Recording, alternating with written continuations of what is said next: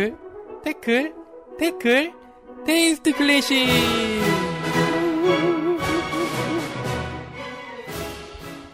네, 안녕하세요, 여러분. 네, 오늘도 어김없이 저 혼자 시작하는 태클입니다. 네, 최나발의 이태리갱, 이태리갱, 네, 저 두 번째 시간.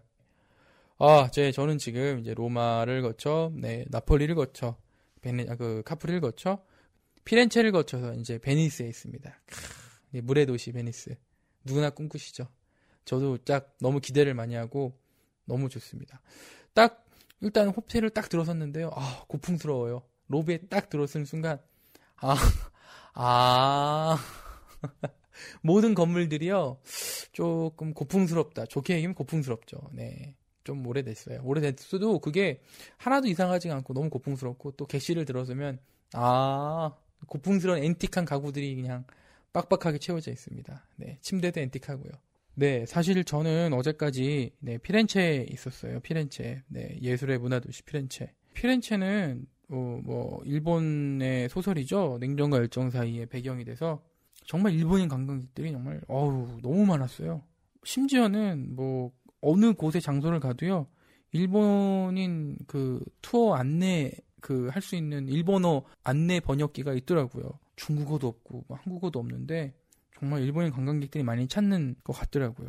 또 인상 깊었던 게 제가 이제 전에도 말씀드렸듯이 뭐 그 리뷰에 남겨드렸죠. 그 실황의 목소리를 남겨드린다고 했던 거 기억나시나요? 어 여기 왔는데 거리 연주 하시는 분들 수준이 어우 장난이 아니에요. 이거 무슨 여기서 거리 연주 하려면 다 CD 한 장은 다 내셔야 되나 봐요. 진짜 자기 다 연주하시면서 CD를 다 한 장씩 내놓으시더라고요. 한 내놓고 연주를 하시더라고요. 그거를 제가 이제 좀 담아서 알려드린다고 했죠. 제가 있었던 숙소가 산타마리아 노벨라 성당 근처에 있었거든요. 예, 거기 이제 피렌체 중앙역이 산타마리아 노벨라 역인데요. 그 역에서 조금만 내려오면 산타마리아 노벨라 성당이라는 이제 성당이 있습니다. 그 광장 옆에 이제 조그만한 이제 호텔에서 묵었습니다. 묵었는데 그 광장에서 혼 연주하시는 분 두 분이서 듀엣 연주를 하시더라고요.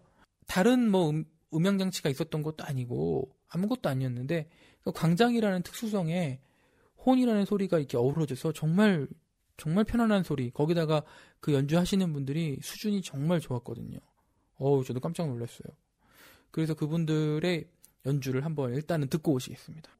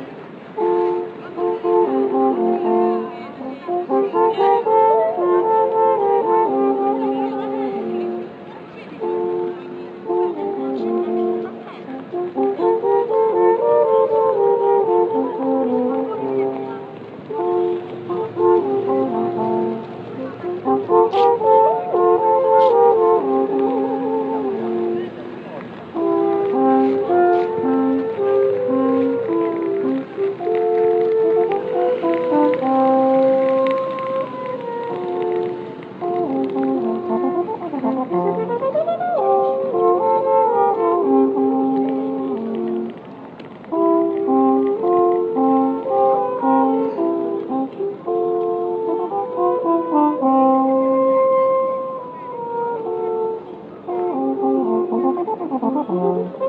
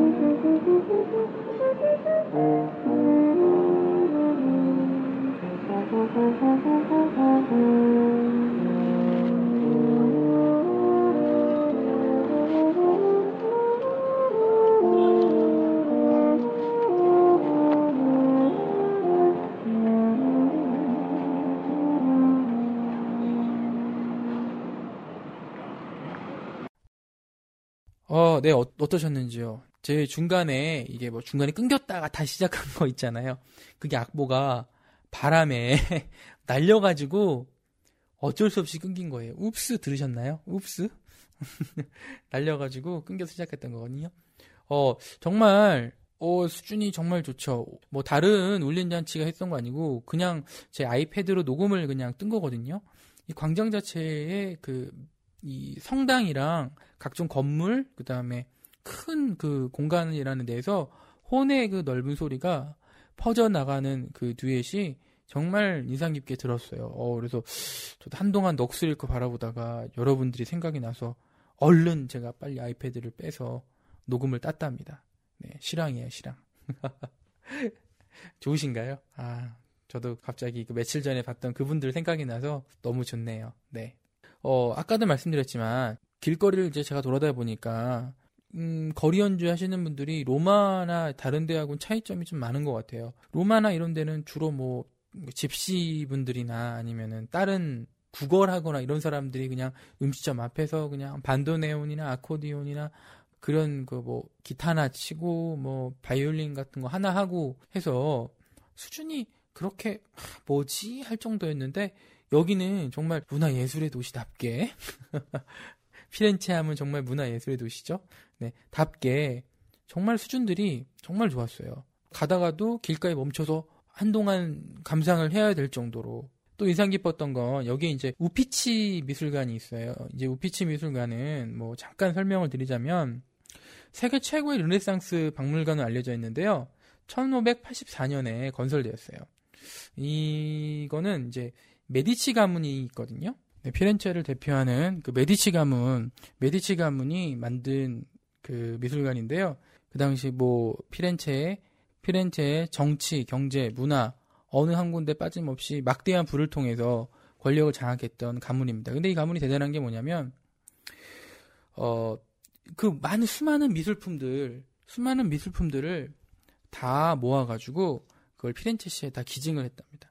그래서 그 미술품들을 그 일반인에게 전시할 수 있게 했던 그 미술관이 우피치 미술관인데요.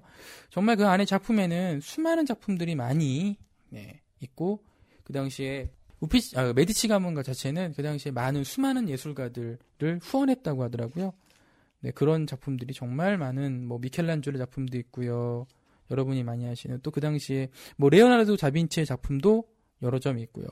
정말 이거 예약 안 하고 못 가는 나는 미술관인데 어, 저도 정말 힘들게 힘들게 뭐 전화를 해가지고 예약 안 돼서 전화로 해가지고 당일에 빈 시간에 와서 잘 보고 왔습니다.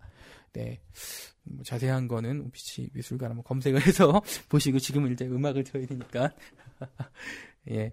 그렇습니다. 일단 그 미술관 의 정신이 이제 메디치 가문이 이제 수많은 예술가를 후원했고 뭐 이런 것들이 있는데 이 피렌체라는 도시의 이 시민들도 그렇고 관광객도 그렇고 여기서는 그럴까요? 거리 예술가들이나 뭐 연주자들이나 이런 분들한테 후원을 좀 아끼지 않는 것 같아요. 그 후원이 뭐냐면 다른 데는 그냥 뭐 돈 뭐 한 1유로 던져주고 뭐 동전 던져주고 뭐 이런 정도인데 여기는 정말 그분들 CD도 사주고 같이 공연하는 거에서 호응도 많이 해주고 이런 모습이 로마나 아니면 다른 지역에서 볼 수 없었던 모습들 그리고 그분들 수준이 정말 하나같이 다 뛰어났던 모습을 보면서 아, 이런 모습들이 문화예술의 도시 피렌체를 만드는 게 아닌가라는 생각을 하게 됐습니다. 이렇게 피렌체를 뒤로 하고요. 저는 지금 베니스에 와 있습니다. 베니치아에 와 있습니다. 베니치아. 베니스는 영어 이름이고 베네치아죠. 베네치아. 네, 아까 말씀드렸듯이 너무 그 도시 자체가 고풍스럽고요. 어, 한편에 그냥 음, 그 화보를 보는 느낌이랄까요? 건물 건물 사이마다 그냥 물이 흐르고요. 다리를 건너면 또 조금 걷다 보면 그 건물들 사이에 곤돌라 타시는 분들 거리 곳곳에 상점에 어 어느 것 하나 좀 뭐랄까요 인위적인 게 없고요 그 베네치아가 가지고 있는 그런 건물들의 모습과 예전의 모습과 그대로 좀 더 다 어울러져 있는 모습을 좀 많이 보게 됐어요. 그래서 되게 보기 좋았던 것 같아요.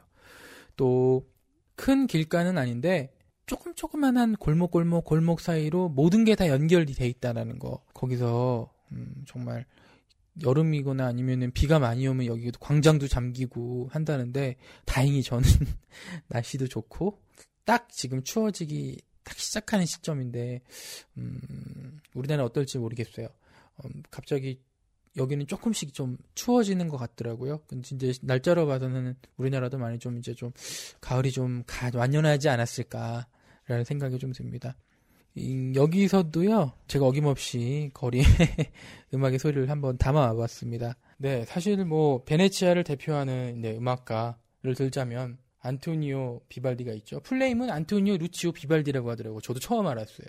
루치오 비발디라는 거. 이 이탈리아 베네치아 태생인데요. 유명한 또 여러분이 작곡가이기도 했지만 바이올린 연주가였어요. 네. 사실 솔직히 말씀드리려면 제가 이 베네치아를 오면서 여러분들에게 이 비발디의 생가를 비롯해서 뭐 비발디가 뭐 비발디가 처음으로 교회에서 세례를 받았고 뭐 음악 학교에 뭐 음악 학교장이었는데 거기도 좀 가보고요. 뭐 여러 가지를 좀 해보고 싶었는데 어 제가 원래 지도를 잘 보고 다니는데요. 지도만 너무 믿다가 길을 헤맸어요. 그래서 담지를 못했답니다. 너무 죄송합니다. 그 사진까지도 제가 어 뭐 많이 보여드렸으면 좋았는데 그 사진은 제가 안타깝게도 네 죄송합니다. 제가 뭐 시중에 떠도는 다른 사진이라도 올려드리겠습니다.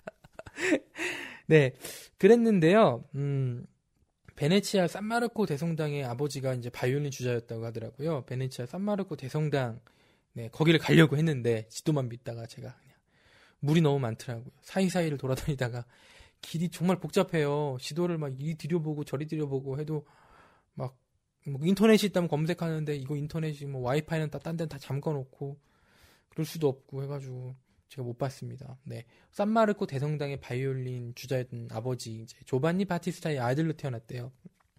그래서 부친한테 음악도 배우고요. 근데 15세 때 이제 신부가 되었어요. 신부가. 근데 참 이거 아시죠? 왜 신부가 됐을까? 그 당시에 음악을 배우려면 신부가 되면 그러니까 신부님이 되고 사제 서폰을 받으면 그 교회 음악이 주였기 때문에 많은 그런 혜택이 많았대요. 그래서 비발디도 그렇게 음? 신부를 받았는데 1년 만에 간뒀대요. 1년 만에. 힘들어서. 워낙 자유분방한 성격이었다고 하더라고요.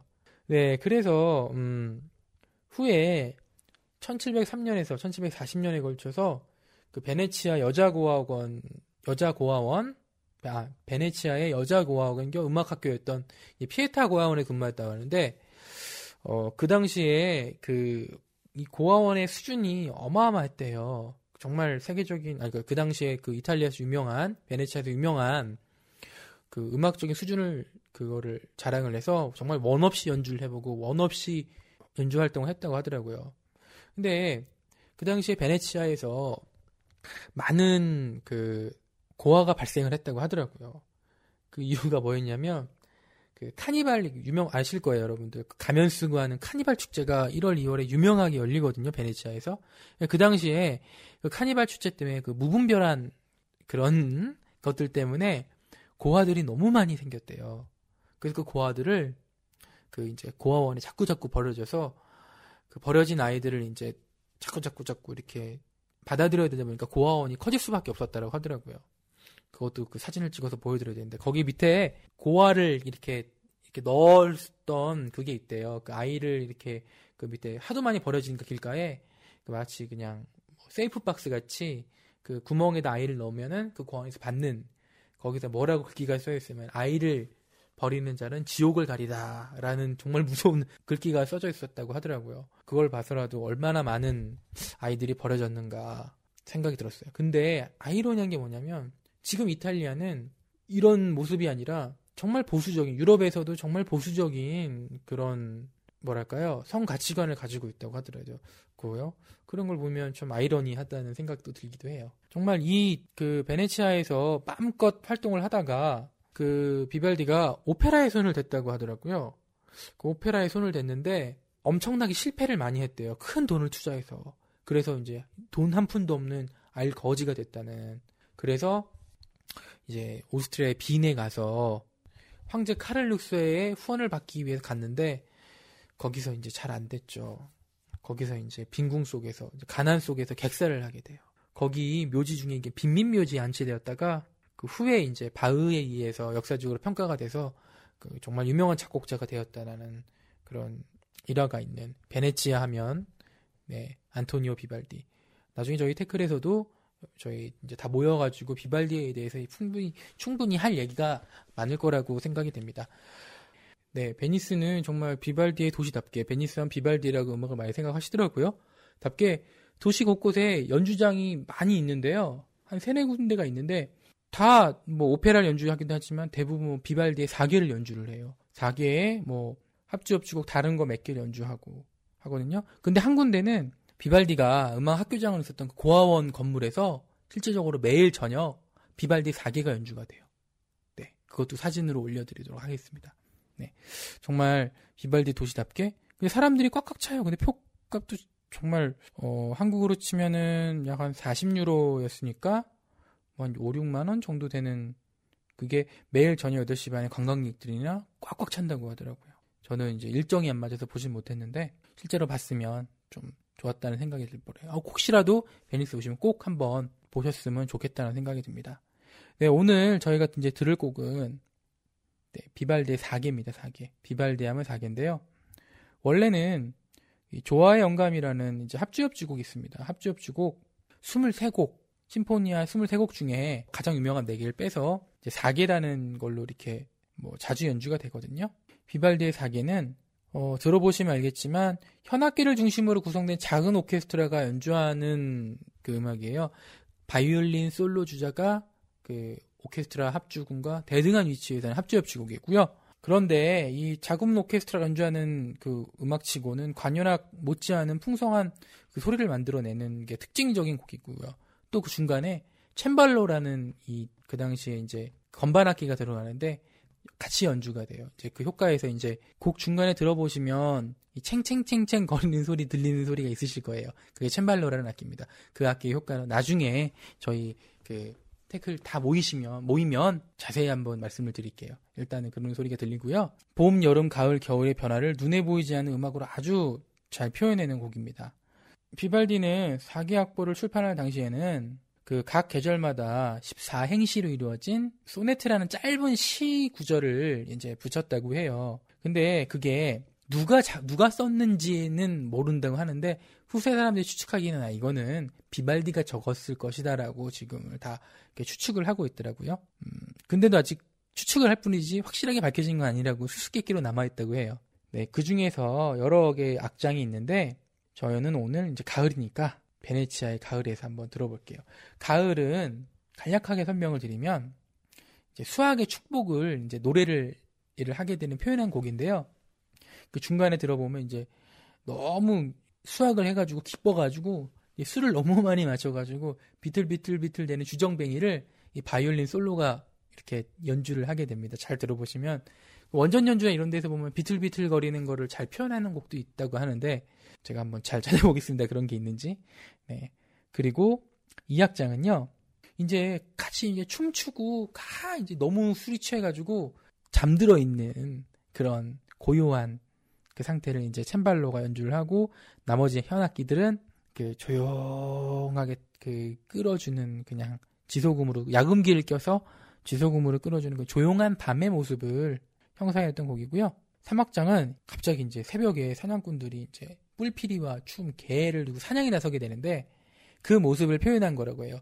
그 현악기 군이 표현한 게 총소리하고 강아지 개소리 막 으, 경쾌한 소리 그 소리를 사냥의 장면으로 이제 현악기가 묘사를 하고 표현을 한답니다. 근데 바이올린 주자는 사냥꾼에게 쫓기는 동물의 이제 긴박한 부분을 연주하고 있는 그런 곡입니다. 네, 일단 1, 2, 3악장 다 같이 듣고 돌아오시겠습니다.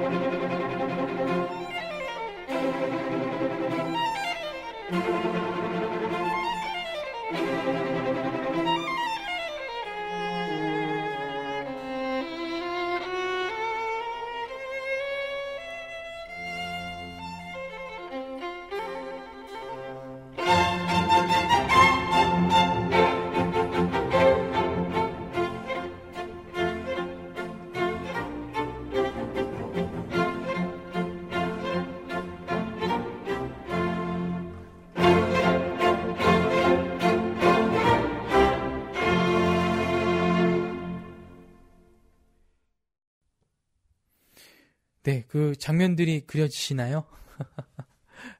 저는 이제 들을 때마다 알고 들으니까 그런 장면들이 머릿속으로 이렇게 묘사가 되면서 더 좋은 것 같습니다. 네, 베네치아 하면 물론 여러 군데가 있겠지만 빠질 수가 없는 게 산마르코 광장이라는 유명한 광장이 있거든요. 그 베네치아에 오면 가장 먼저 들려야 된다는 광장이 있습니다. 어, 여기에 테라스가 디귿자 형태로 길게 돼 있는 큰 광장이거든요. 근데 이 테라스가 너무너무 좋아서 사람들이 이제 나폴레옹도 이 테라스를 보고 반했다고 하더라고요. 심지어 베네치아가 오스트리아로 이제 점령이 되었을 때 나폴레옹과 오스트리아에서 유물을 모두 가져갔대요. 그 당시에 12세기, 13세기 그림들이 엄청나게 많이 있었다고 하는데. 근데 그 뒤에 나폴레옹은 워터로 전쟁에서 패배하고 이제 모든 전리품을 돌려주게 되었다는데 다는 돌려주지 않았대요. 그런데 산마르코 광장은 뭐가 또 유명하냐면요. 자주 잠겨요. 베네치아의 광장들은 대부분 낮아가지고요. 많이 잠기고 내려왔다가 그런 게 좀 많이 있다고 하더라고요. 네. 여기서 제가 또 인상적인 또 인상적인 게 뭐였냐면요. 어, 그 광장 주변으로 커피숍들이 노천 카페들이 많거든요. 노천 카페들이 많은데 노천 카페들마다 연주 팀을 하나씩 가지고 있어요. 편성은 바이올린 하나, 클라리넷 하나, 더블 베이스 하나, 피아노 하나. 이렇게 이렇게 네 분이서 네 명 연주자가 모여가지고 각자 이제 뭐 재즈나 이런 연주를 하는데 그 연주가 너무 좋아서 사람들이 그 앉아서 그 테라스에 앉아서 꼭 커피를 마신다고 하는데 어우 그 문화비를 꽤 많이 받더라고요. 대표적으로 뭐 유럽에서 이탈리아에서는 이 자리세를 받는데 여기는 어 자리세가 6유로 6.5유로 뭐 어마어마하게 받더라고요. 저도 깜짝 놀랐어요. 그냥 앉아서 그냥 커피나 먹자 하고 앉았는데 그렇다고 음악이 좋아서 앉았는데 갈 수도 없고 여러분들에게 좋은 음악을 또 담아드려야 되기 때문에 그 앉아가지고 있었는데 한번 들어봤는데 어 근데 그, 그 광장에 그 뭐랄까요 커피 맛도 좋았지만 일단 너무 그 음악이 좋아서요 그만큼의 값어치는 하지 않았나라는 생각이 좀 들고 아쉽지가 않았습니다. 네 일단 그 음악도 한번 듣고 올게요.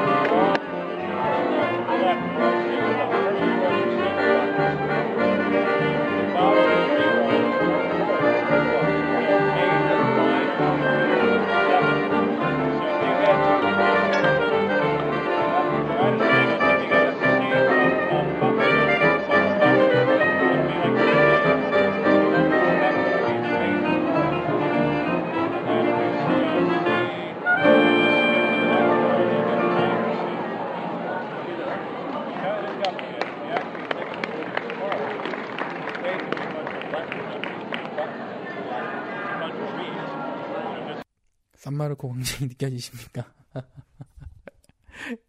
네. 아, 정말 아쉽네요. 어, 제가 정말 많이, 어, 갑자기 이렇게 여행을 오게 돼서, 뭐, 여러분들에게 방송을 여기 와서 제가 방송을 하게 될 거라는 거는 정말 꿈에도 생각을 못 했거든요. 만약에 이게 이제 음악을 방송을 해야 되고, 음, 뭐 그런 줄 알았다면 더 많은 준비를 해오고 또 더 많은 음악을 담아왔을 텐데, 어, 너무 제가 정신없이 그냥 뭐 제 얘기만 하고 떠들었던 것 같아서 이것도 죄송하지 않았나 너무 재미없지 않았나 아, 그런 또 아쉬움이 아니면 걱정이 아 이것도 뭐 어떡하나 막 또 이상한 해서 좀 잘못되면 어떡하나 아니 그런 아쉬움이 많이 남아요. 어 예, 이제 최나발의 이태리 기행은 이제 허접한, 네. 저 나름대로 그냥 제가 하고 싶은 얘기 떠들고 듣고 싶은 음악을 들었던 최나발의 이태리 네, 기행은 네, 이 베니스를 끝으로 이제 마치게 됩니다. 네. 잠깐 쉬어가는 타임이라고 생각하시고요. 본방은 더 알차고 재밌고 더 활기 넘치게 네, 분명히 서울에서 준비하고 계실 겁니다. 아, 저는 이제 이거 네, 오늘을 지나고 나면요. 이제 어, 스페인으로 이동을 하게 됩니다. 스페인으로 이동을 해서 뭐 바르셀로나, 그라나다 아람브라, 세비야, 마드리드를 거쳐서 한국으로 들어오게 됩니다.